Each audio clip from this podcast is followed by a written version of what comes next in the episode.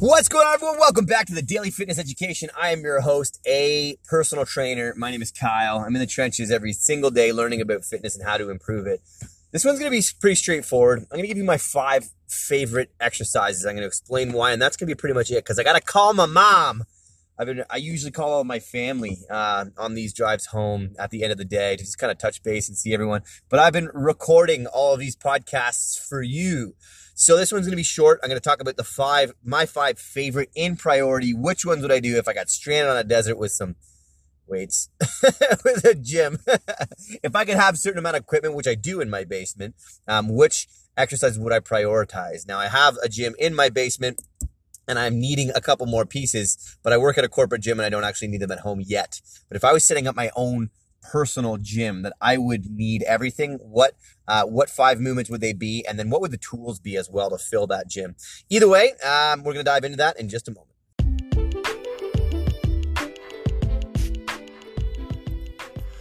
Good morning, everyone. My name is Kyle Roche, and this is the Daily Fitness Education, the podcast designed to highlight how anyone can become successful in any endeavor at all in life.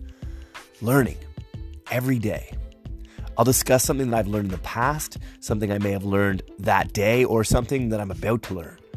Through books, mentors, courses, formal education, colleagues, and practical steps with clients, you can listen along through the lens of a personal trainer and the healthy enthusiasts around me and learn from my trials and tribulations as to how to achieve the intangible habits to pursue your own future in fitness.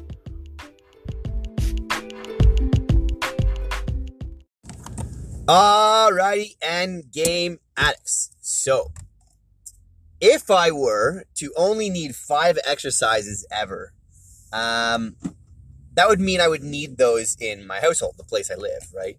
I would need the tools as well. So, um, I'm going to link up the tools that I would need inside my household. That, and I'll tell you whether or not I do have them inside my my home gym. I think I'm I think I'm missing two pieces. Um, but the first for me would be a hex bar deadlift. The hex bar, um, the deadlift itself, anterior or hex bar, I'm talking anterior deadlift, you're holding the bar in front of you. Um, Olympic bar deadlifts, RDLs, Romanian deadlifts. There's a, there's a whole world of different styles of deadlifts. For me, just hands down the deadlift trains your posterior chain. It asks a ton of your upper back, your lats, your low back, your glutes, your hamstrings, even your quads, your grip strength, your forearms, your extensor and flexor group, your biceps, like your shoulders. It asks so much uh, of of all muscle or of most muscle all at once. So it's the bread and butter, most efficient way to stimulate musculature. If you are lifting at max capacity, meaning you're getting close to failure, you can fail in three different ways speed, technique, and muscle. If you're getting close to only failing at muscle, I would re- encourage for safety and long term, you never fail at speed and you never fail at technique. Um, that means you're doing it either too fast or your form is falling apart.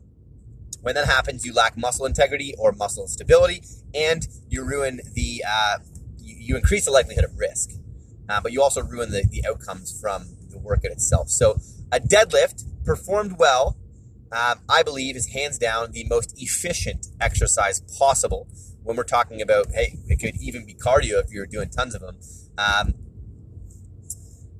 but uh, for strength and musculature development, there's a lot of stats and studies suggesting that this is the most uh, effective and efficient movement. It is the most detrimental, but it is, in my opinion, the bread and butter, number one most important exercise you should be doing if you want to improve your testosterone, if you want to improve your athletic potential and capacity. Um, the deadlift is hands down the best as well. Um, your strength and then also muscle gain. So that's my pick. Other people can disagree, um, but I've been doing this a long time, and I would say hands down that's where I would go first if I needed a certain amount of exercises left. Uh, second would be a barbell front squat. Um, now, of course, if you had the barbell and some plates, you could do, you know, your front squat, your back squat.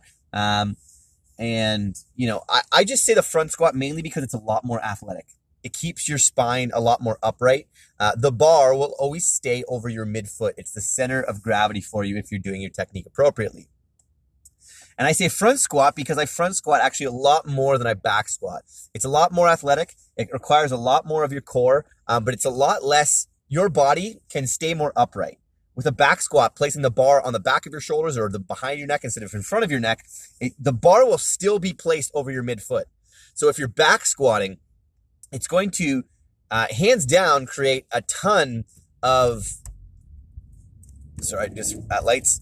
Um, it's going to take place a ton more shearing pressure on your spine. So it's going to place more of a horizontal um, vector against your spine instead of an axial uh, vertical vector when you're a little bit more upright in a front squat. Um, your core is a lot more engaged. Your quads are suggested to get more demand. I still say the back squat is a phenomenal exercise. I'm not saying I never do it. I'm saying I do it far less. I strength lift and train for both power and muscle with a front squat more often than every other squat. So, secondly, I picked the front squat because there's a lot more musculature involved than um, most other movements. Okay, it is a full body exercise that I could definitely be doing ongoing. And you'll notice that both of those have a remarkable amount of, uh, amount of leg recruitment. Uh, the deadlift is a little bit more posterior chain, lights up the backside of your body with some front, of course. Uh, and the back squat uh, is a little bit more even keeled and, and, lights up the front a little bit more if we were to bias it. But definitely both of those use your entire body. Then I would then prioritize a one arm dumbbell row.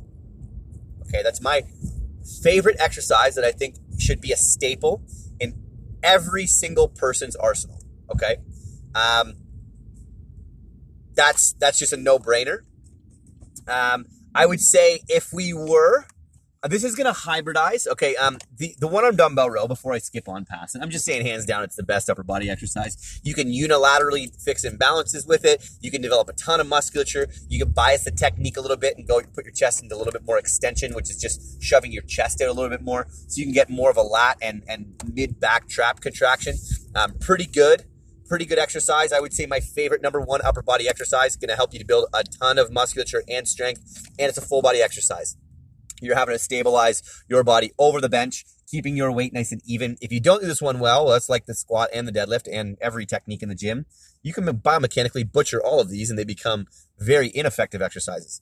But if you do them right, then I'd say hands down, the one arm dumbbell row is my favorite. Has a ton of variations. You can play with it. Um, but I would say just the standard variation where you're looking for lat contraction and pulling from in front of your shoulder to the back down into your hip at full contraction. My favorite upper body exercise.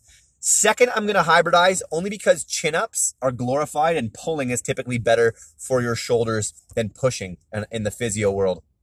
That being said, the shoulders is such a complicated joint, if not one of, you know, if not the most complicated joint in the body. There is so many things going on in your rotator cuff and your labrum and, and all of the, um, the lats, pec minor, pec major, all the different tissue going on in and around your shoulder. It's a complicated movement. So typically, um, if you have shoulder dysfunction, physios don't recommend you pull overhead, and they also recommend that you pull more than you push.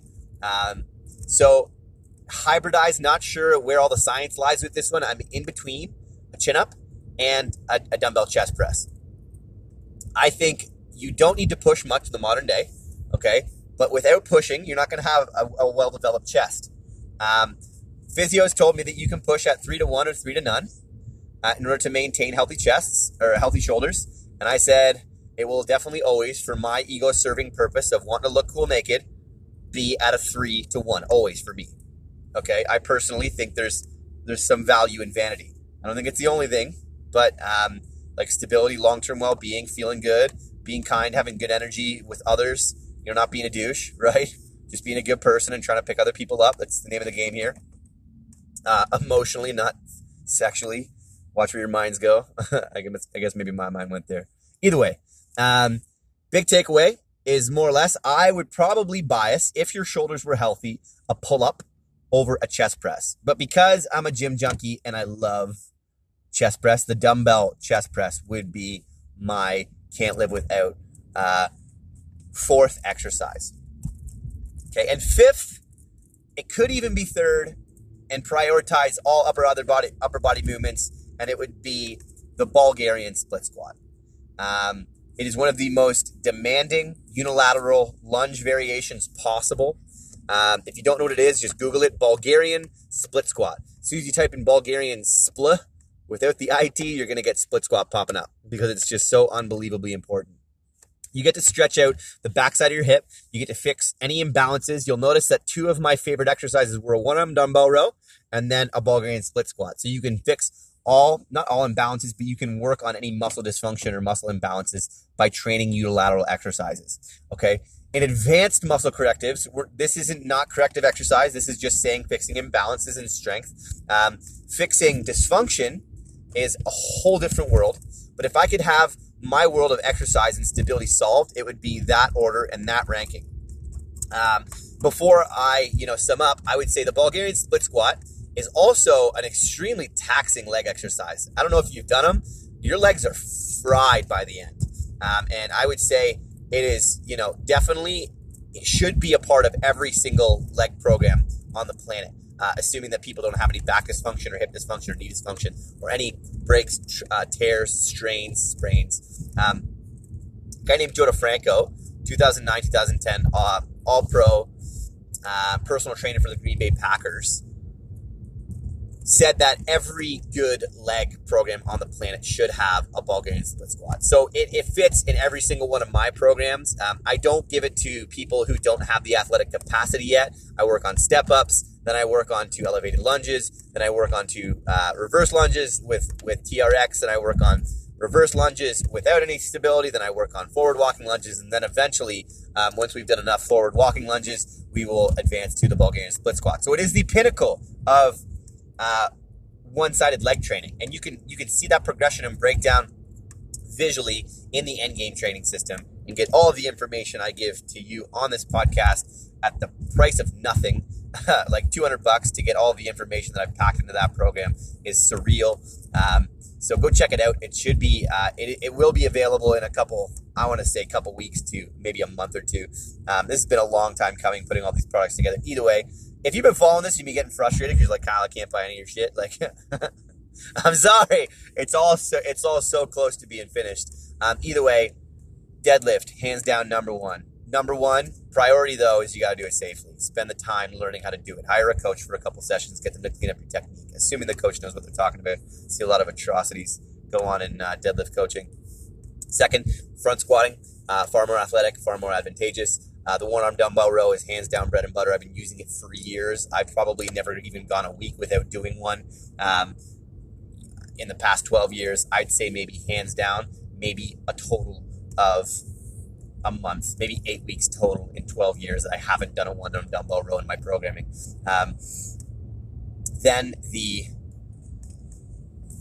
Bulgarian split squat. No, the dumbbell chest press hybridized with uh, chin ups based on what physios are talking about. I'd say um, you're always safe with a one arm dumbbell row. Typically, can't say always. It's not you know it's not that linear. But then I would say the chin ups and the chest press. Chest press more for vanity. Chin ups a little bit more for ego.